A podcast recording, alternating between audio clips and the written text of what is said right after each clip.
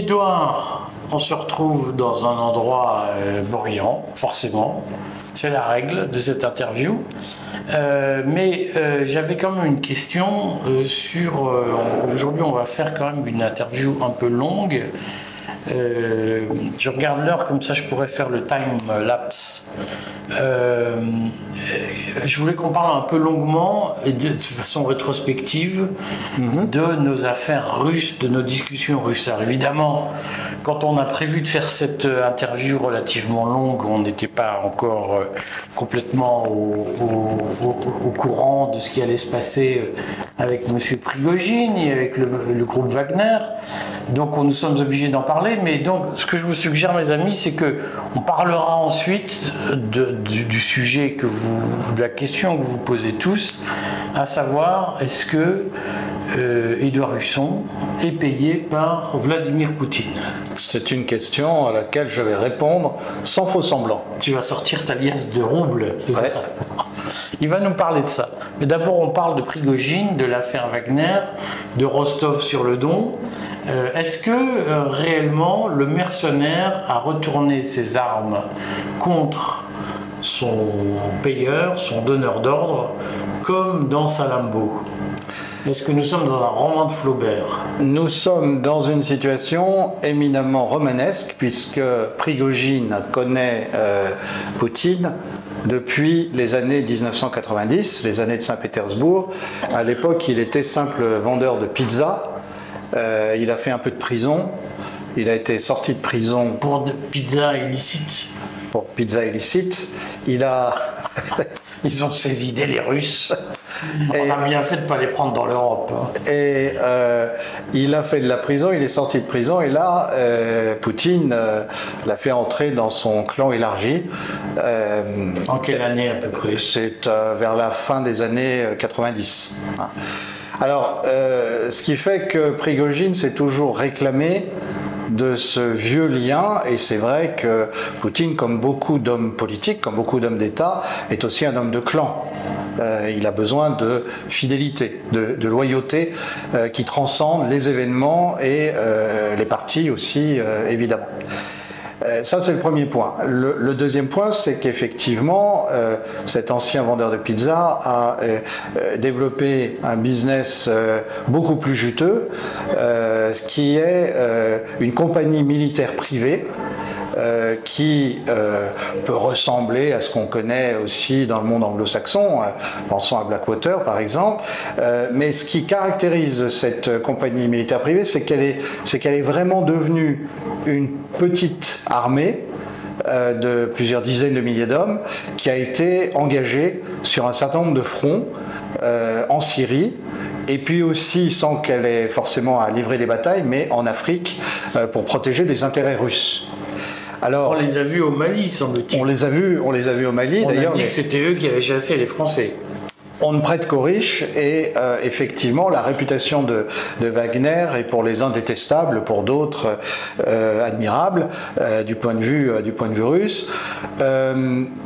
Toujours est-il que les Wagner ont joué un rôle essentiel dans la prise de Bakhmut, Artyomovsk, on s'en souvient, qui a duré de longs mois.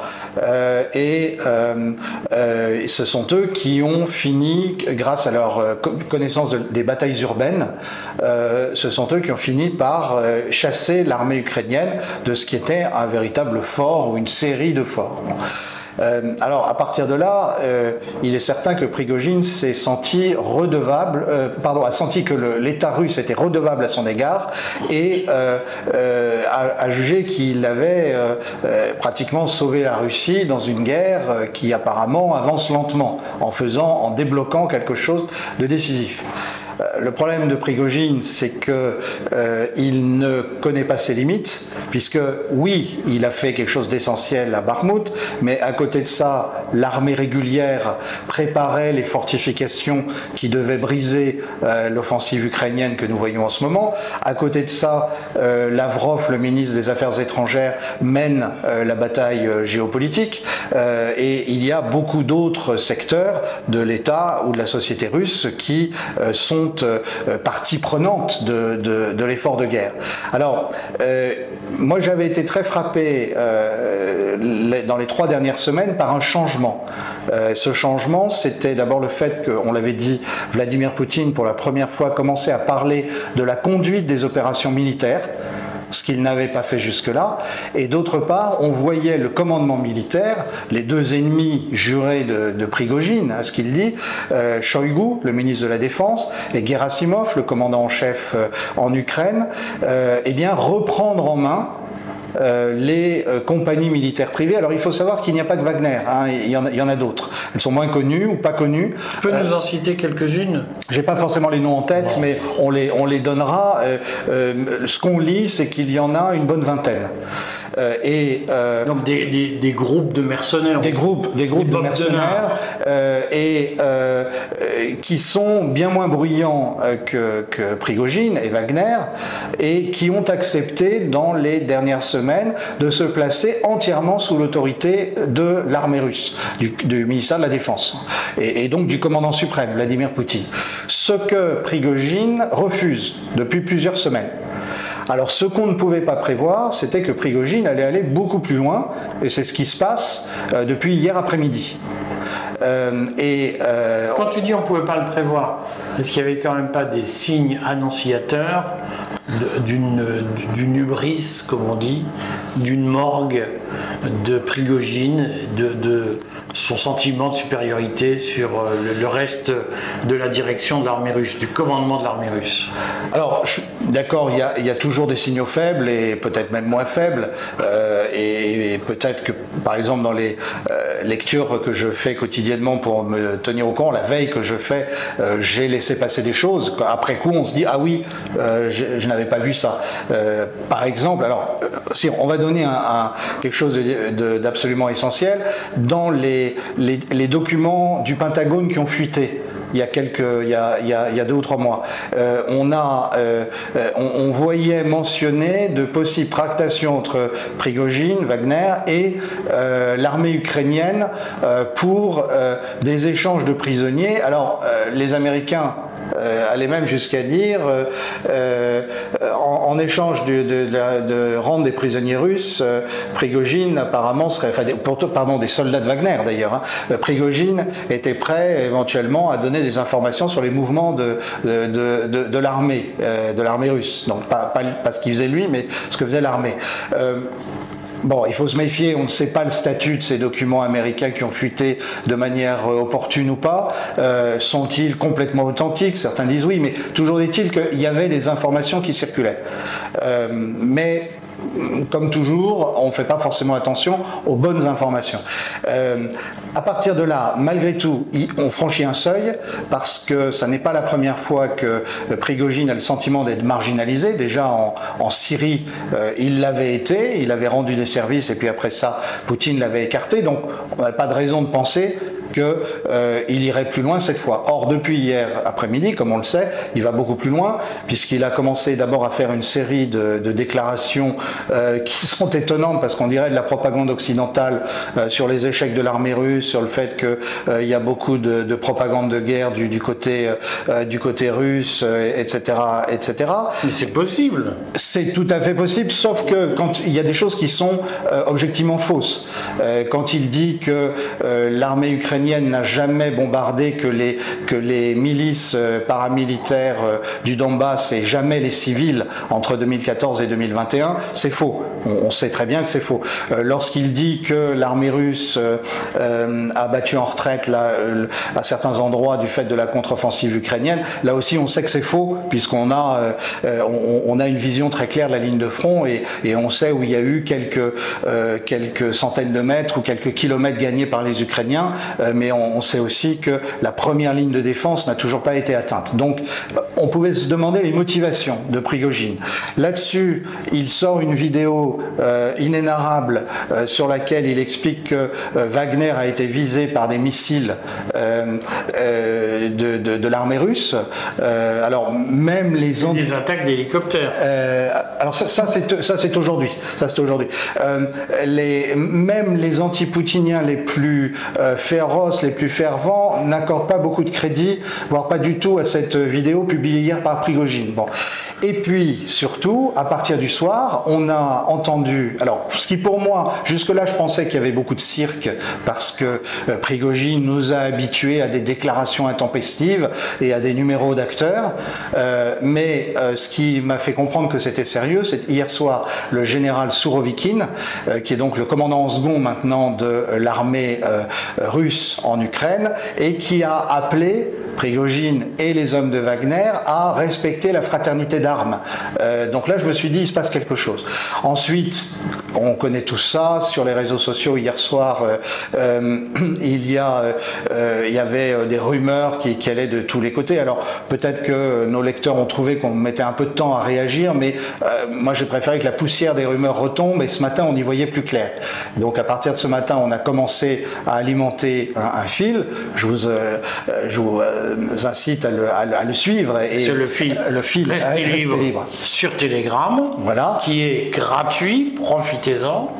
Et, euh, et, donc on commence à voir qu'il y a bien effectivement euh, quelque chose qu'on peut qualifier euh, de rébellion de la part euh, de Wagner. Alors quand on dit de la part de Wagner, actuellement on n'arrive pas à savoir si euh, tous les hommes de Wagner suivent Prigogine, ils sont liés par contrat, euh, ou bien si c'est simplement certains d'entre eux. J'ai lu des analyses selon lesquelles il y a des tas de, sous-unités de Wagner qui étaient encore en train de s'entraîner et qui étaient au courant de rien. Bon, difficile de, de, savoir. Toujours est-il qu'aujourd'hui, Wagner est installé en particulier à Rostov et euh, on a vu des images où les hommes de Wagner, euh, sans être très agressifs, mais avaient entouré le, quartier général du euh, commandement militaire sud du, front, ukrainien qui se trouve à, qui se trouve à, Rostov. Alors là-dessus est venu ce matin vers 10h la diffusion d'une émission, d'une, enfin d'un discours pardon, de Vladimir Poutine qui a surpris euh, par euh, la virulence des propos, euh, puisqu'il a parlé ouvertement de trahison, il a fait référence à 1917 et il a, il a dit que tous les responsables de, de sédition, de révolte, seraient sévèrement punis. D'ailleurs, n'a pas saisi au bon la balle que lui avait envoyée Poutine, puisque Poutine ne l'avait pas nommé par son nom, et il s'est enferré il a, dit euh, euh, Je ne me rendrai à personne, ni au président, ni au FSB, euh, ni à l'armée. Donc là, les ponts sont rompus et on peut dire qu'on est dans une situation qui va devoir être, débloquée parce que Vladimir Poutine ne peut pas accepter très longtemps un tel défi à son autorité qui est non seulement celle du commandant chef, mais celle du président de la République fédérative de Russie. Est-ce qu'il y a un risque militaire réel de voir Prigogine atteindre Moscou avec ses 25 000 hommes, chiffre euh, officiel, euh, et est-ce qu'il y a un risque réel de le voir prendre le pouvoir? Alors, je, peux me tromper, mais je ne crois pas du tout. Euh, d'abord parce que euh, entre Rostov et, euh, et, Moscou, il y a quand même quelques kilomètres. et puis, par ailleurs, il ne faut pas oublier une chose très simple, c'est que les hommes de Wagner, ils sont efficaces parce qu'ils ont l'appui de l'artillerie et de l'armée de l'air, de l'armée de l'air russe.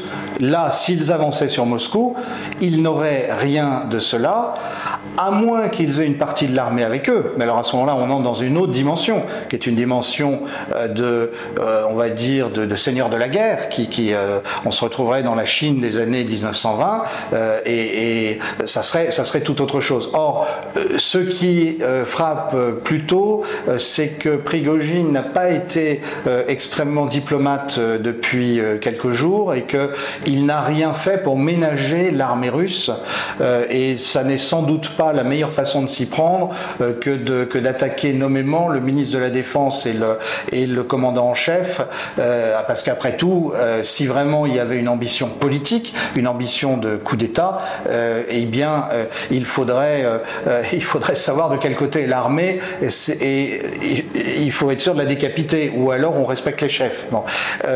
je voudrais insister sur un point que je n'ai pas vu dans les, dans les commentaires, c'est que contrairement aux attentes euh, des Occidentaux, euh, on, ne va pas. Imaginons que ce coup de Prigogine aille jusqu'au bout.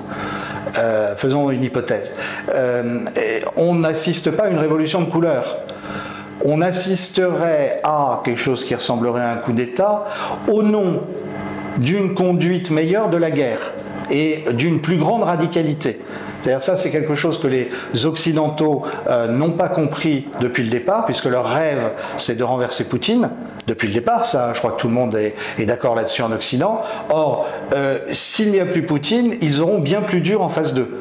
Euh, et ça, c'est quelque chose qu'on n'a peut-être pas vu pour l'instant dans les commentaires.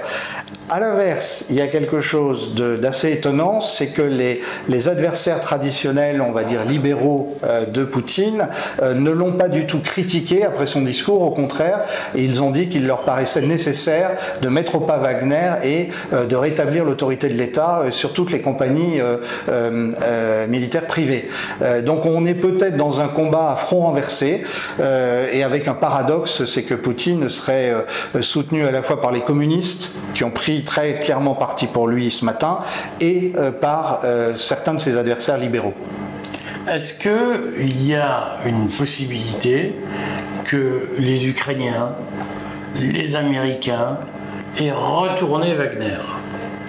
Alors Wagner, je ne pense pas en tant que tel. C'est-à-dire que je pense que Wagner, euh, d'abord il il faut pas oublier que, Wagner, ce sont des, euh, ce sont en partie des repris de justice qui à qui on a fait un contrat qu'on a libéré pour qu'ils aillent se battre. Ensuite, euh, ce sont des, ce sont des mercenaires. Alors bien sûr, ils peuvent se vendre au plus offrant, mais il est probable que le statut des hommes de Wagner soit très ambigu parce qu'ils étaient déjà partiellement sous commandement de l'armée russe. On a dit par exemple ce matin qu'il y avait certaines localités où il y avait des Wagner euh, qui n'ont pas bougé ou qui se sont rendus à l'armée russe. Donc ça, on ne sait pas. En revanche, Prigogine. Alors, euh, d'abord, il faut se rappeler que Prigogine n'est pas un soldat. Euh, c'est un homme d'affaires. C'est quelqu'un qui donc aime l'argent. Voilà. Et le méchant. Je ne fais pas de commentaires, surtout au courrier des stratèges où nous pensons que c'est bien d'être entrepreneur, euh, mais nous pensons aussi que c'est bien que les entrepreneurs aient une éthique. Et là, il n'est pas sûr que Prigogine euh, ait une éthique absolument assurée. Voilà. C'est difficile de le dire. Euh, deux points. Je reviens sur les, les Pentagon Leaks là, dont, dont nous parlions, euh, puisque il y a bien des mentions suspectes de tractation entre, entre Prigogine et les Ukrainiens ça pose des questions. Euh, ensuite, euh, j'ai cité dans le papier que j'ai publié ce matin euh, une analyse que je trouve éclairante a posteriori et qui montre ce qui travaille la société russe actuellement. C'est un officier russe sur le front qui est actuellement actif dans la contre-offensive et qui dit à, l'administrateur du, du, canal Slaviangrad sur, sur Telegram, qui lui... Qui veut dire ville slave voilà, et, il lui, c'est un des très bons canaux, alors euh, ouvertement pro-russe, hein, mais dont l'information est extrêmement euh, fouillée. Et euh, il lui dit Est-ce que vous avez jamais pris conscience de pourquoi les Américains ont gagné la première guerre d'Irak? Ils ont gagné la première guerre d'Irak parce qu'ils ont acheté les généraux irakiens. Alors, ce militaire dit ils ont réussi la même chose avec les généraux ukrainiens et ils se sont cassés les dents au début de la guerre du Donbass sur les généraux russes. Euh, et alors, est-ce que c'est un enjolivement du nationalisme russe Il dit, même au pire de la, du creux des années 90, jamais on n'a pu acheter un général russe, y compris pendant la guerre de Tchétchénie. Est-ce que ça veut dire en creux qu'il y a des interrogations sur Prigogine? Alors, moi je mets un gros point d'interrogation là-dessus, puisque soupçon n'est pas preuve, mais toujours est-il que ça euh, travaille la société russe. Et alors là, je renvoie euh, nos lecteurs à, autre chose. Euh, on a vu un grossier montage ce matin de photos qui circulaient. Prétendument, le FSB aurait retrouvé des caisses avec des billets, des roubles, devant le QG de Wagner.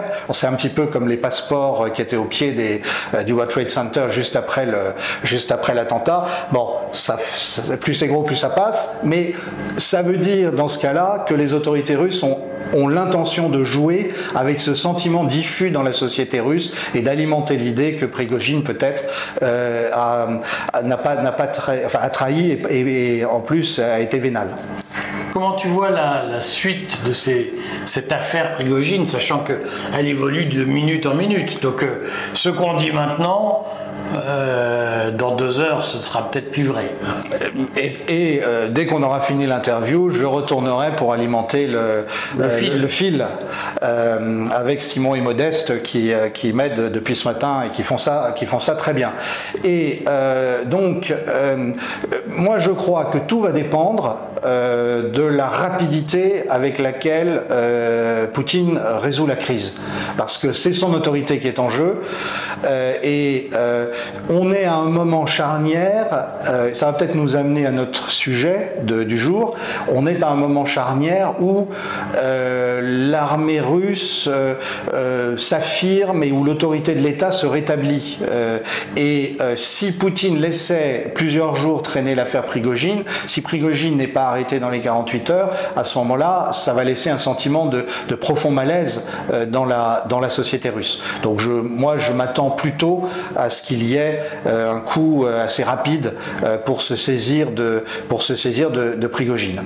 Alors, tout ceci, quand même, Edouard, nous, amène, tout ceci survient dans un contexte où, globalement, si je synthétise, moi j'y connais rien à tous ces problèmes, si je synthétise la situation, l'Ukraine, le Zelensky a déclaré en gros qu'il mettait fin, ou en tout cas en pause, sa contre-offensive euh, sur le front.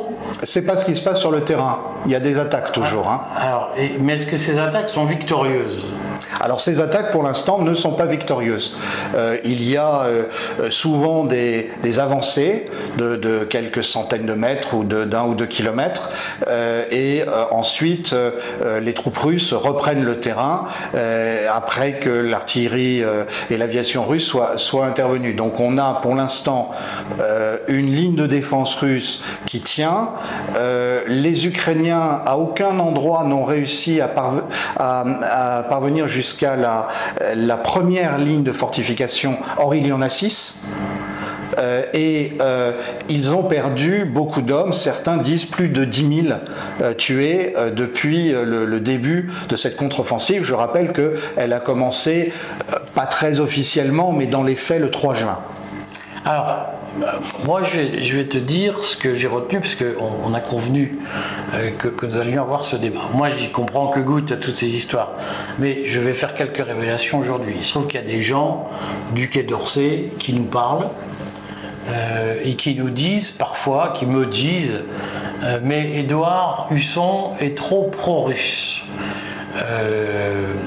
et moi qui suis respectueux des institutions et de la République, et de, feu le corps diplomatique, puisque officiellement il n'existe plus. Vous êtes bien fait avoir les mecs.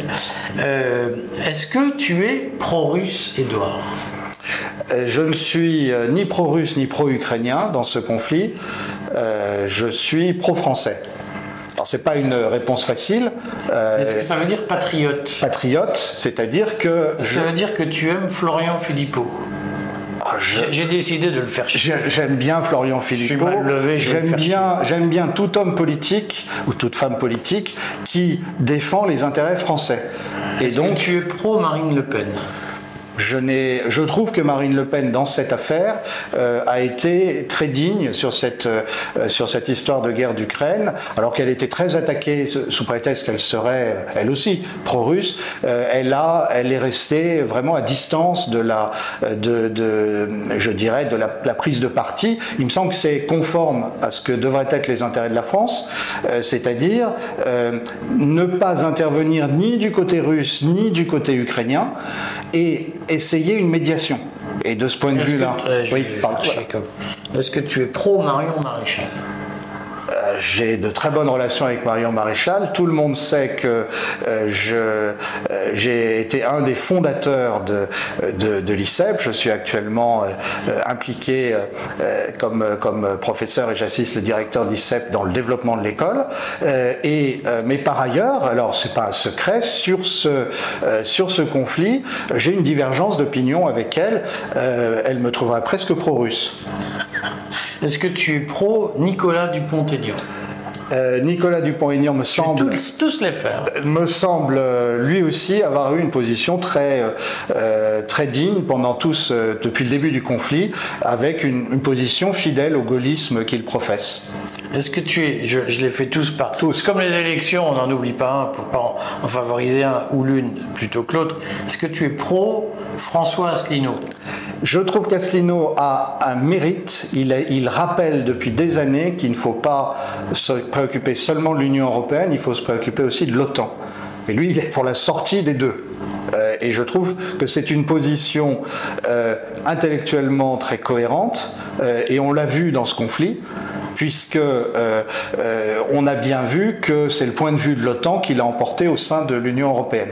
Alors ensuite, je peux avoir des désaccords sur la mise en œuvre euh, d'un éventuel OTAN exit ou Frexit tel que Asselineau les, propose. Je, pense qu'il suffit pas de dire on a un objectif, surtout un double objectif et on va y arriver, mais ça, ça fait partie de la, de la discussion politique. Bah, Est-ce que euh, on va tous les faire parce que je veux qu'ils sortent. Il m'épargnera personne. hein. Je veux qu'ils sortent de ces gonds. Euh, Est-ce que au sein de la rédaction du courrier, il y a des divergences d'appréciation sur la situation russe? Alors, euh, je pense. Des débats. Je pense que nous avons un, un débat qui est, qui est tout à fait euh, fécond. D'abord, euh, je connais assez bien le fondateur et directeur du courrier qui s'appelle Eric Verrag et qui régulièrement Un mec bien. me pose, Suivez-le. me pose la question de savoir si je ne suis pas pro-russe, et c'est toujours utile, c'est un garde-fou, on va dire. Et puis, nous avons une vraie discussion avec Modeste, Modeste Schwartz qui me soupçonnerait, alors lui c'est encore pire, il me soupçonne d'être pro-Poutine. J'ai trouvé pire que moi. Voilà. Et, euh, et il me dit qu'en gros, je n'ai- pas compris que euh, Vladimir Poutine euh, n'est pas en fait un adversaire du Great Reset, que son objectif c'est de faire plus de place à la Russie dans un monde qui suivrait les principes du, du Great Reset. Au Donc, fond, Poutine sera un mondialiste, mais un mondialiste de l'Est, au lieu d'être Oui. un mondialiste de l'Ouest. alors là où euh, le débat. Je suis assez d'accord avec euh, Modeste. Voilà, et alors simplement, moi je- j'en suis arrivé, j'ai amené Modeste un jour à une question à laquelle il m'a répondu qu'à moitié. Je lui ai dit, mais dans ce- avec ton raisonnement, euh, De Gaulle était un, mon- un- un mondialiste de l'Ouest, mais simplement avec une petite divergence. Voilà, il m'a pas dit non. Donc ça m'a ennuyé parce que je me suis bien, dit. et bien modeste. je me suis dit, là, euh, euh, on a une vraie divergence. Euh, on fera, puisqu'on parle des absents, mais on fera un, un rendez-vous à Constantinople, on a dit, Oui. au mois de septembre, avec Modeste, puisque Modeste, personne ne sait où il vit, et à commencer par nous. Mais c'est vrai qu'il y a des divergences. Mais alors, moi, régulièrement, en fait, je me dis, Édouard, et je- on se dit tout. Édouard, il fait des informations sur l'Ukraine qu'il présente comme les résultats d'une analyse, et en réalité, c'est un pari. Est-ce qu'il t'est arrivé de faire des paris sur la situation en Ukraine? Alors, je, euh, je vais répondre oui et je vais expliquer. Mais peut-être euh, faut-il avant de parler euh, de l'analyse des paris, etc., peut-être faut-il expliquer euh, les prémices de ma réflexion, parce qu'ils ne sont pas forcément partagés et que... Notamment par moi, mais ça va être je suis pas sûr si je les ai l'occasion de se le dire. Je suis pas sûr si, si, si je les ai explicités. Je crois que là, il se trouve que je suis historien du nazisme et que j'ai la déformation professionnelle. beaucoup travaillé sur la sur la guerre germano-soviétique et j'ai eu l'occasion de prendre conscience de la l'ampleur euh, du désastre pour l'Union soviétique qui a été la guerre germano-soviétique. Alors, d'un côté, l'Union soviétique a gagné cette guerre, mais de l'autre, euh, cette guerre a été euh, d'une brutalité inouïe de, la part de la Wehrmacht. Et je rappelle pour nos, ceux qui nous regardent que de la, la part des Allemands, tu veux dire Des Allemands, mais juste, je voulais dire de la Wehrmacht, c'est-à-dire pas simplement des SS et des nazis. Pas simplement les Einsatzgruppen. Pas simplement les Einsatzgruppen. Euh, il y a quelque chose qui n'est pas connu, c'est que le 2 mai 1941, Göring préside une réunion euh, qui s'appelle la réunion sur le pacte de famine, qui vous allez voir ce, qui, est décidé à ce moment-là. Euh, et Göring a autour de lui des représentants de l'état-major de l'armée, des représentants du ministère de l'Agriculture, des gens de son ministère du plan de 4 ans, qui était en fait le ministère de l'économie, et ils se mettent d'accord sur le fait que pour que les Allemands n'aient pas faim pendant la guerre, euh, il faudra que 30 millions de Soviétiques meurent, euh, soient privés de nourriture. Euh, donc, il faut avoir. Alors, c'est encore plus saisissant que le procès verbal de la conférence de Wannsee, puisque à Wannsee, les choses sont dites à moitié, alors que là, c'est dit explicitement, c'est assumé.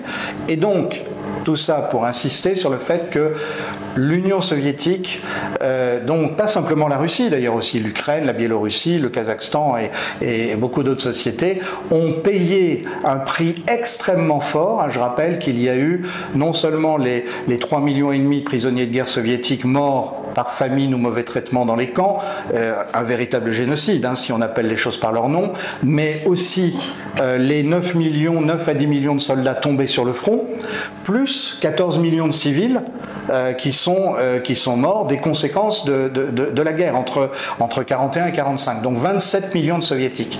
Et je pense qu'à à, l'ouest, en Europe de l'Ouest, nous avons oublié cette réalité-là. Et si on ne connaît 27 pas... 27 millions sur combien d'habitants euh, Il y avait à l'époque, euh, la, la, Russie avait à, à peine, euh, elle, elle, avait un peu moins d'habitants, enfin pardon, l'Union soviétique. Alors, non, si on parle de l'Union soviétique, on était de mémoire à peu près à 180. Donc c'était un sixième. Un sixième. Hein. Et dire l'équivalent de 10 millions, de un peu moins, 7 ou 8 millions de Français, c'est comme si on avait eu 7 ou 8 millions de Français morts en 40. Alors, 40, rapporté 40. à la population française de l'époque, disons, c'est comme 40, si on avait. 40 millions. Oui, 40 millions, c'est ça. Hein, c'est si on avait eu euh, euh, 7 millions, 7 millions de morts, exactement. Donc, il faut avoir ça en tête pour se rendre compte. Euh, on en a eu un million à peu près, c'est ça en, en, Entre civils et militaires. Pendant la, pendant la, la, Deuxième Guerre mondiale, un peu moins. On a, on a eu, on a eu aux environs de, de 450 000 morts en tout. Y compris les, les, civils Oui, oui, tout à fait. mais euh, en revanche, pendant, pendant la Première Guerre mondiale, la France a, a, a perdu euh, euh, 1 million 300 000 personnes. Donc c'est comme si entre 40 et 45, on avait eu en gros 15 fois plus de morts que ce que nous avons eu. Voilà. Donc il faut avoir ça en tête parce que on ne comprend pas euh, la, le comportement. La Pardon? La hargne. La, mais surtout, surtout l'ensemble des réactions y compris le souci des Russes de perdre le moins d'hommes possible dans cette guerre. Et ça, quand on va en venir tout à l'heure à l'analyse de la stratégie, je pense que ça va être très important. Alors ça, c'est le premier élément. Je dirais ça, c'est un élément intellectuel, mais qui a quand même une dimension euh, émotionnelle. Euh, alors ensuite, euh, venons-en à, l'émotion.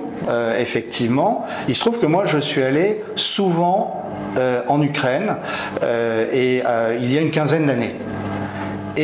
Euh, j'ai parcouru, puisque je faisais partie d'un projet de recherche sur le fameux père Desbois. avec le père Patrick Desbois sur la Shoah par balle, j'ai parcouru euh, la campagne ukrainienne, des petites villes, ce qui fait que beaucoup des noms que nous entendons, c'est pas simplement pour moi des noms sur une carte, ce sont des, des lieux que j'ai réellement vus. Et donc, je, depuis le début de ce conflit, je suis euh, profondément touché par tout ce que j'entends et je me dis, c'est terrible ce qui arrive à ces gens euh, que j'ai rencontrés. D'ailleurs, j'ai souvent des visages en me demandant, est-ce qu'ils vivent encore ces gens-là? Et donc, ma première, mon premier réflexe, c'est de dire, arrêtons cette guerre le plus vite possible. Alors, parce qu'ensuite, on va l'expliquer tout à l'heure, j'avais fait un pari sur ce que serait le résultat de cette guerre. On, y reviendra tout à l'heure.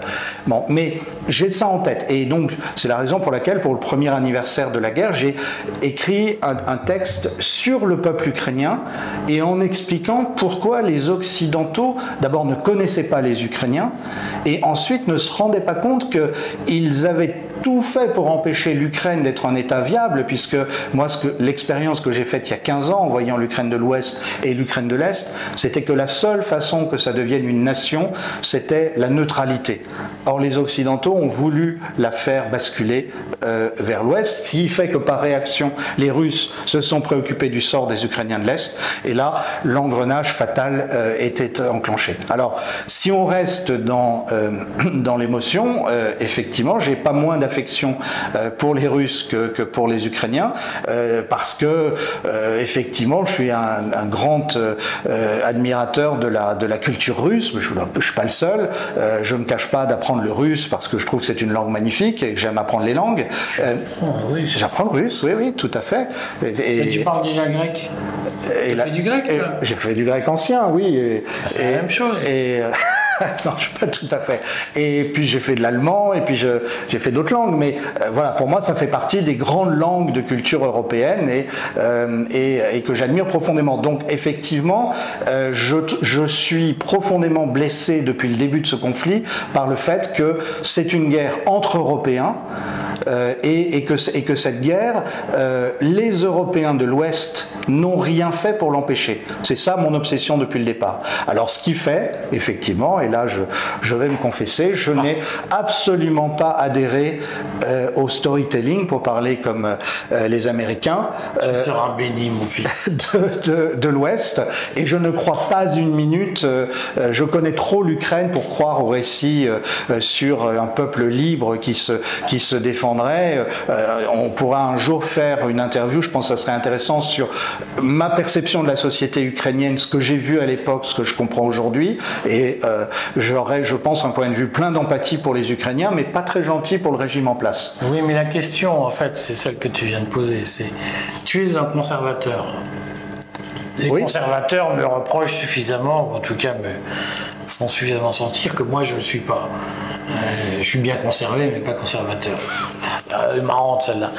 Euh, tu es un conservateur. La question, c'est est-ce que tu as une proximité idéologique avec les discours très conservateurs en public de Poutine Alors, euh, je ne sais pas si je suis conservateur. En tout cas, euh, avec les années, j'admire toujours plus le général de Gaulle. Est-ce que de Gaulle était conservateur? Voilà un beau sujet pour les historiens. Ce que je constate, c'est qu'il y a un point fort euh, dans la, vision politique étrangère de de Gaulle, c'est l'idée que il, la Russie doit faire partie de la sécurité européenne, premièrement.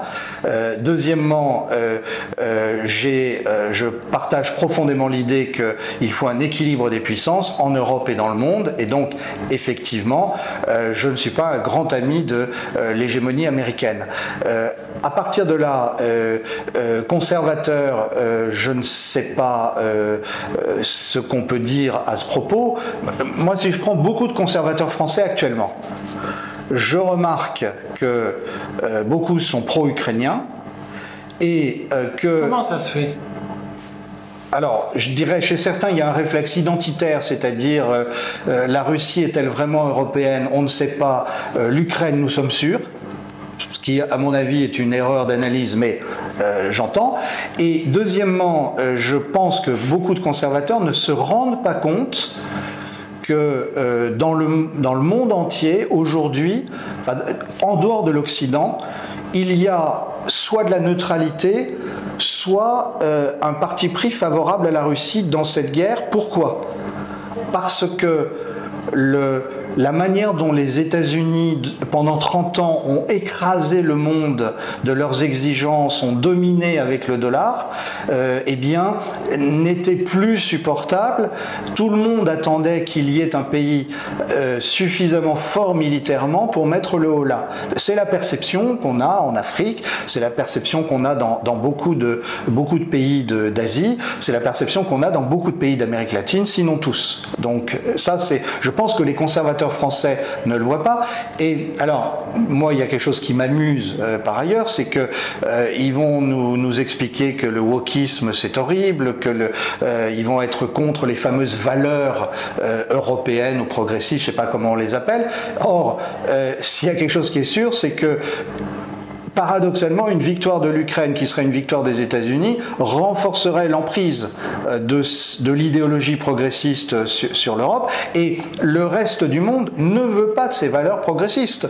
On aime ou on n'aime pas, mais en Afrique, en Amérique latine, en Asie, euh, pour des motifs différents, dans des cultures différentes, on, pense que la famille est une réalité, euh, on pense qu'on on ne croit pas à l'hyper-individualisme occidental. Donc, de ce point de vue-là, je ne suis pas sûr que les conservateurs français sur ce conflit soit toujours très, très cohérent.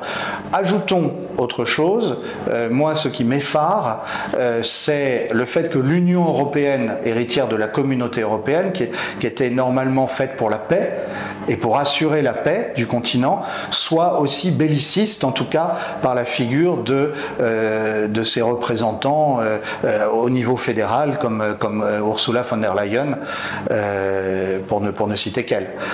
Mais je, reviens à ma question. Quand un Poutine dénonce la décadence de l'Occident, ce qui lui arrive finalement assez régulièrement. C'est une corde sur laquelle il joue euh, volontiers. Est-ce que tu te reconnais dans ce discours? Alors, je, je pense qu'il a, a raison. Euh, je vois bien ce qu'il désigne.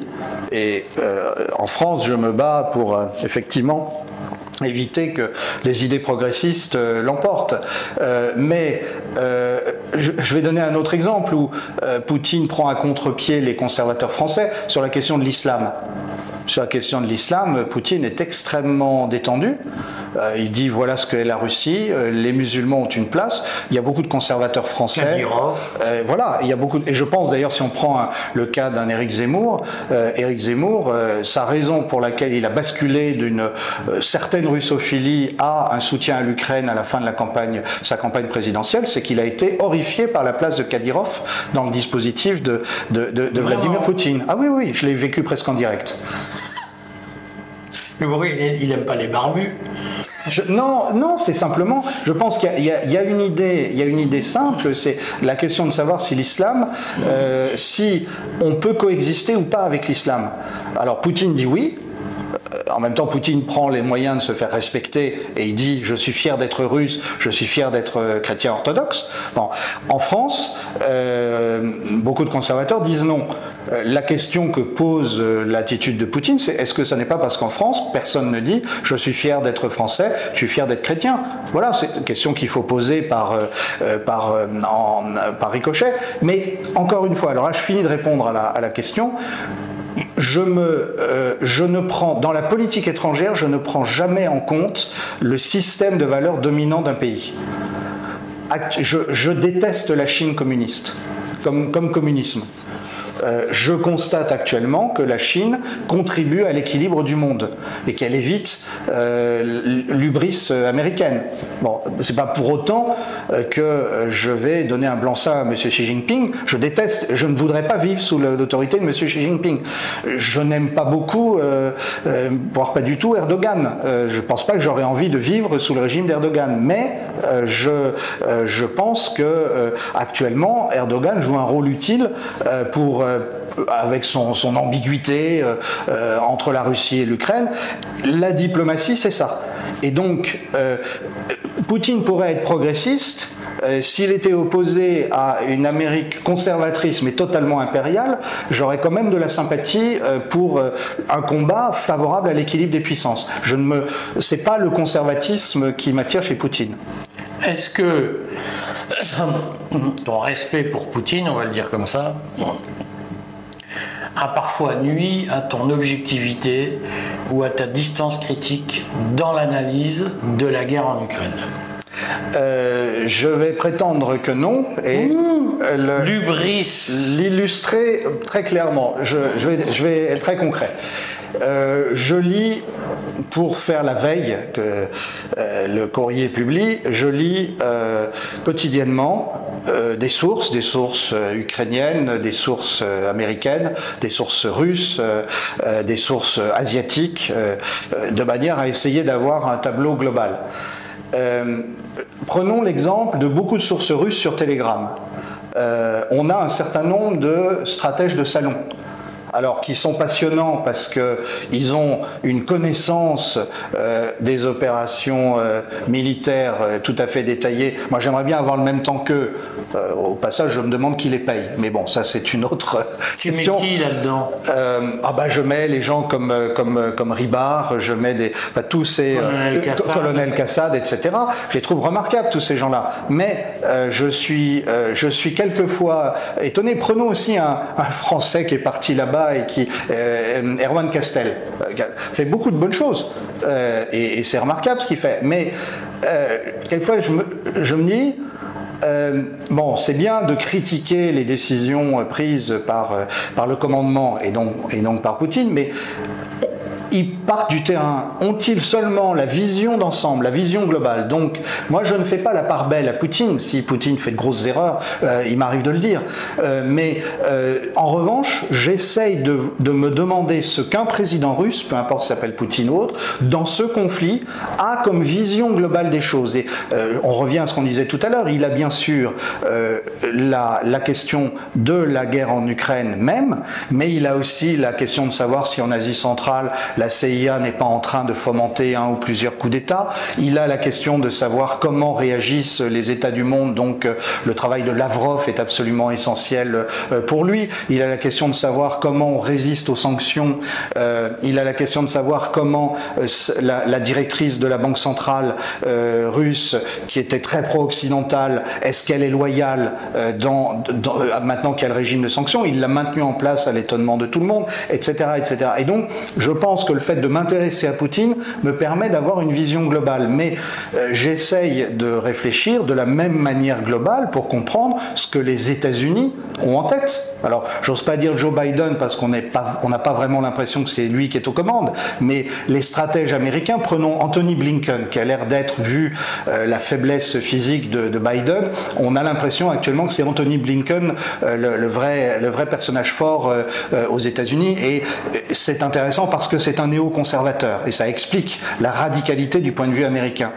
Je m'efforce de, de, voir comment il, il analyse les choses. C'est la raison pour laquelle euh, il, y a, il y a une semaine, j'ai fait un article en imaginant les scénarios américains euh, pour troubler le jeu russe, puisque là on semble se diriger vers euh, une victoire militaire russe à, à, une échéance impossible à déterminer. Mais l'échec de la contre-offensive ukrainienne est, est flagrant. Donc à partir de là, que peuvent faire les, Américains J'ai imaginé différents scénarios. L'un d'eux, c'était une frappe sur la Crimée. D'ailleurs, euh, il y a bien eu une frappe sur la Crimée avec les Storm Shadows, ou les Scalps plutôt, euh, qui sont l'équivalent français, euh, sur un pont qui relie Kherson à la Crimée. Mais visiblement, c'était pas ça. J'avais j'avais manqué un, un, gros coup américain possible. Peut-être que ce sont les Américains qui ont retourné Prigogine. Peut-être. En, tout cas, ça vaut la peine de, poser l'hypothèse. Cette affaire, j'entends bien, euh, j'entends bien, Edouard, ce que tu dis, mais est-ce que tu nous garantis ta totale, ta totale indépendance financière vis-à-vis de Poutine? Ah oui, ça oui, il n'y a pas de. Je ne suis. le euh, bah, je vais peut-être me retrouver comme, euh, comme euh, Wagner avec des caisses de, de, roubles devant, ma porte et une photo qui sera prise. je, te souhaite d'avoir autre chose que des roubles. Mais non, non, je n'ai. et alors, ça c'est très important de le, de le préciser. je n'ai eu aucun contact avec des officiels russes. Par exemple, je n'ai pas été invité et je n'ai pas souhaité être invité à l'ambassade de Russie depuis le début de ce conflit. D'ailleurs, je crois qu'il y a eu un voyage français en Russie, nous n'en étions pas. Oui. Il y oui. a eu plein de gens, euh, je- plein de gens qui sont officiellement indépendants qui y sont allés. On en sortira la liste un jour. Mais il y a- nous, nous n'y étions pas. Euh, Je, je vais donner un exemple. Euh, C'est sans doute très sympathique qu'il y, ait un- qu'il y ait un mouvement dit des russophiles dans le monde, pourquoi pas. euh, mais en tout cas, moi, tant que ce conflit n'est pas, n'est pas terminé, si je veux garantir l'indépendance de, de mes points de vue, je ne peux pas, euh, je peux pas participer à quoi que ce soit qui ait l'air de prendre parti. On fera peut-être la liste de ceux qui sont partis en Russie euh, il y a quelques mois. Euh, Est-ce que tu t'es trompé parfois? Parce que quand je t'écoute, tu as raison. Moi, souvent, et je vais le dire devant les gens, de temps en temps, il m'agace parce que dit non, mais Poutine, c'est prévu. c'est- euh, Est-ce que parfois tu t'es trompé? Alors, je me suis euh, plusieurs fois trompé, oui, oui. Euh, la, la première fois, c'est que je n'ai pas compris tout de suite. Ça, c'est l'américain Scott Ritter qui me l'a qui me l'a fait comprendre au bout de trois ou quatre semaines. Je n'ai pas compris tout de suite que euh, les Russes n'avaient jamais eu l'in- l'intention de prendre Kiev. Euh, je n'ai pas vu tout de suite qu'ils étaient entrés à 1 contre 3 en Ukraine, ce qui n'était pas favorable à une conquête complète du territoire. Ça n'est que progressivement que j'ai compris qu'il y avait eu une feinte euh, sur Kiev de manière à occuper l'armée ukrainienne au nord et pouvoir conquérir les territoires euh, qui sont au, nord de la Crimée, qui sont au sud de l'Ukraine, euh, assez, euh, assez rapidement. Je n'ai pas vu du tout venir l'offensive sur Kharkov des Ukrainiens. Je n'avais pas compris combien les Américains tenaient à re- reconstituer une armée ukrainienne, une nouvelle armée ukrainienne qui était bien formée et qui effectivement a surpris les Russes à, à un point du front où ils avaient un très faible rideau de, euh, de, de- de défense. Euh, et euh, le- je peux dire aussi que là, l'affaire, l'affaire Prigogine, je l'ai pas vu venir. J'ai même il y a, il y a trois semaines publié un article où j'imaginais une certaine connivence entre entre Prigogine et Poutine. Visiblement, elle a elle a disparu Elle a fini, vite. voilà. Et voilà. Elle s'est évanouie. Mais alors, je vais je vais donner un, un autre fait et, et qui va aller. Euh, je vais faire mon autocritique. Euh, j'ai euh, j'ai écrit deux mois avant cette guerre ou trois mois avant cette guerre qu'elle n'aurait pas lieu. Et j'assume cet article, il est toujours lisible sur le courrier des stratèges. Pourquoi me suis-je trompé? Je me suis trompé parce que Pourtant, tu je suis témoin du fait que tu avais eu des informations début janvier annonçant qu'elle allait avoir lieu. oui, mais je, je, je parle de ce que j'ai écrit en novembre. Je parle de ce que j'ai écrit en novembre avant. C'est jeune. Euh, et euh, je me suis trompé. Pourquoi? Parce que je ne, euh, je ne pensais pas que euh, les, Américains et les, Britanniques, parce que c'était surtout eux qui étaient, en jeu, étaient assez fous pour se lancer dans une aventure militaire dont j'étais depuis le départ convaincu qu'ils la perdraient et que l'Ukraine ne pouvait pas la gagner. Donc je me disais, et alors si j'ai à me critiquer, euh, je pense que je suis souvent trop rationnel dans mes analyses. Euh, je sous-estime l'irrationalité humaine. Alors je peux aussi la, sous-estimer du côté russe. Hein. J'ai pas vu venir le coup de, Prigogine. Début janvier 2022, nous étions ensemble, nous avons entendu Oui, qu'il y aurait, dans les six semaines, oui. un réveil russe. Et, et effectivement, euh, alors ensuite, quand on s'est rapproché de, de la fin février, euh, j'ai été comme tout le monde surpris de, de la, du démarrage effectif. Euh, de, l'offensive, mais j'ai très bien compris ce qui se passait, en particulier le 19 février à la conférence sur la sécurité de Munich. euh, Zelensky a dit qu'il voulait des armes nucléaires pour, euh, pour l'Ukraine euh, et que si euh, les Occidentaux ne les lui donnaient pas, il s'en préoccuperait lui-même.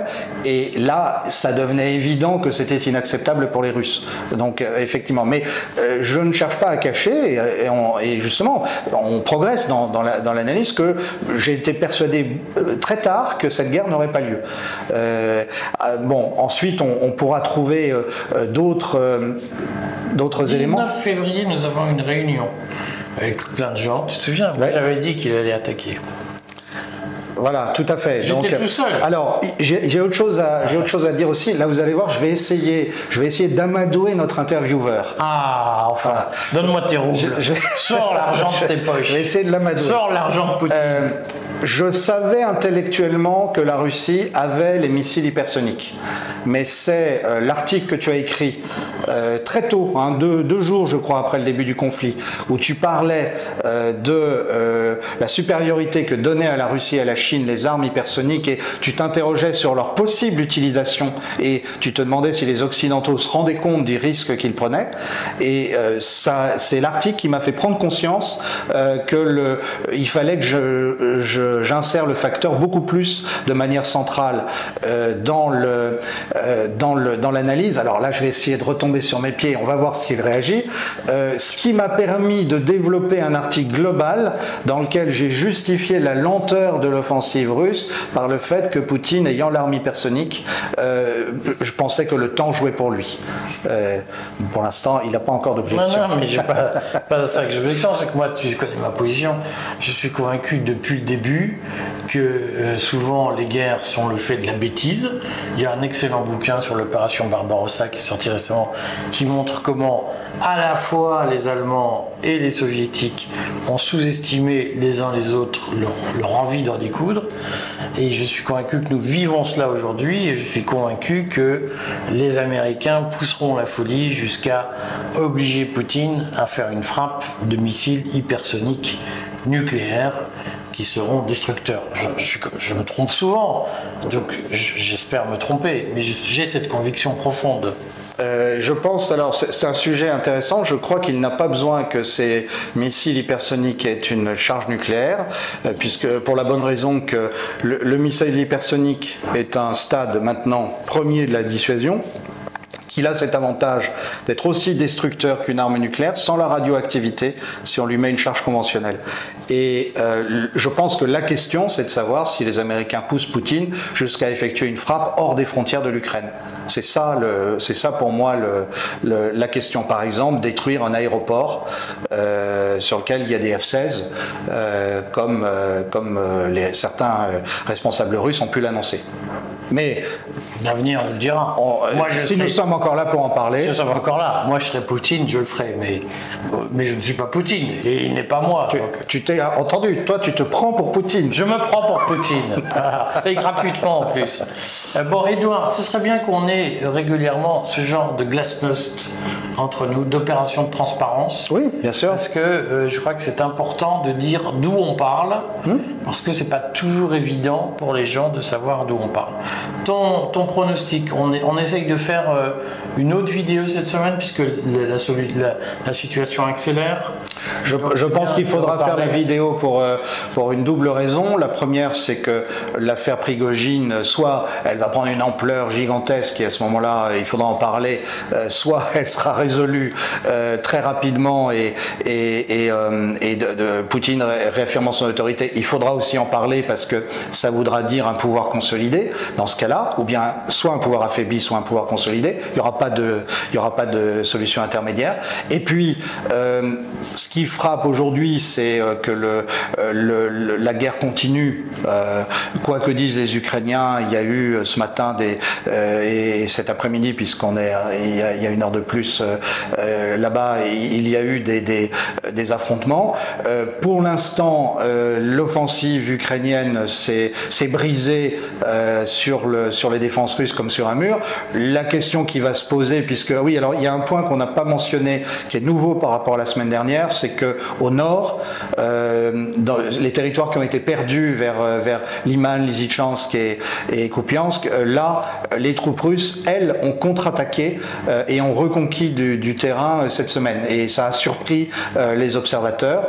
Donc tout ça, il va falloir le, le suivre effectivement. Mais je reviens à ce que tu disais à l'instant, on est dans une situation éminemment dangereuse parce qu'on ne sait pas euh, jusqu'où les uns et les autres sont prêts à aller. Et en particulier euh, les Américains euh, sont euh, vraiment le dos au mur. On a vu Anthony Blinken aller voir Xi Jinping et être vraiment humilié par les autorités chinoises. Hein. Il a été, il a passé des heures avec le ministre chinois des, des, Affaires étrangères. Il a été reçu par Xi Jinping. J'ai publié la photo où on voit Xi Jinping qui retire le bras et oblige Blinken à faire un pas de plus euh, vers lui. Et en même temps, à peine Blinken était-il rentré aux États-Unis qu'il a recommencé à dire du mal des Chinois. Donc on voit bien qu'on a affaire à beaucoup d'irrationnels. Et est-ce que du coup il faudra un coup d'éclat en Ukraine? Est-ce que est-ce qu'il va y avoir une attaque sur Taïwan? Est-ce que les, les républicains américains poussent à, déclencher une guerre contre le, les cartels de la drogue au Mexique? Euh, on, est vraiment à un moment euh, très dangereux des relations internationales. Comme vous le voyez, nous tournons la page de l'ordre mondial établi en 1945. C'est une affaire passionnante. On s'en reparle très prochainement. À très bientôt, Eric. Et puis tu nous diras le cours du rouble ce jour-là. Hein. Exactement.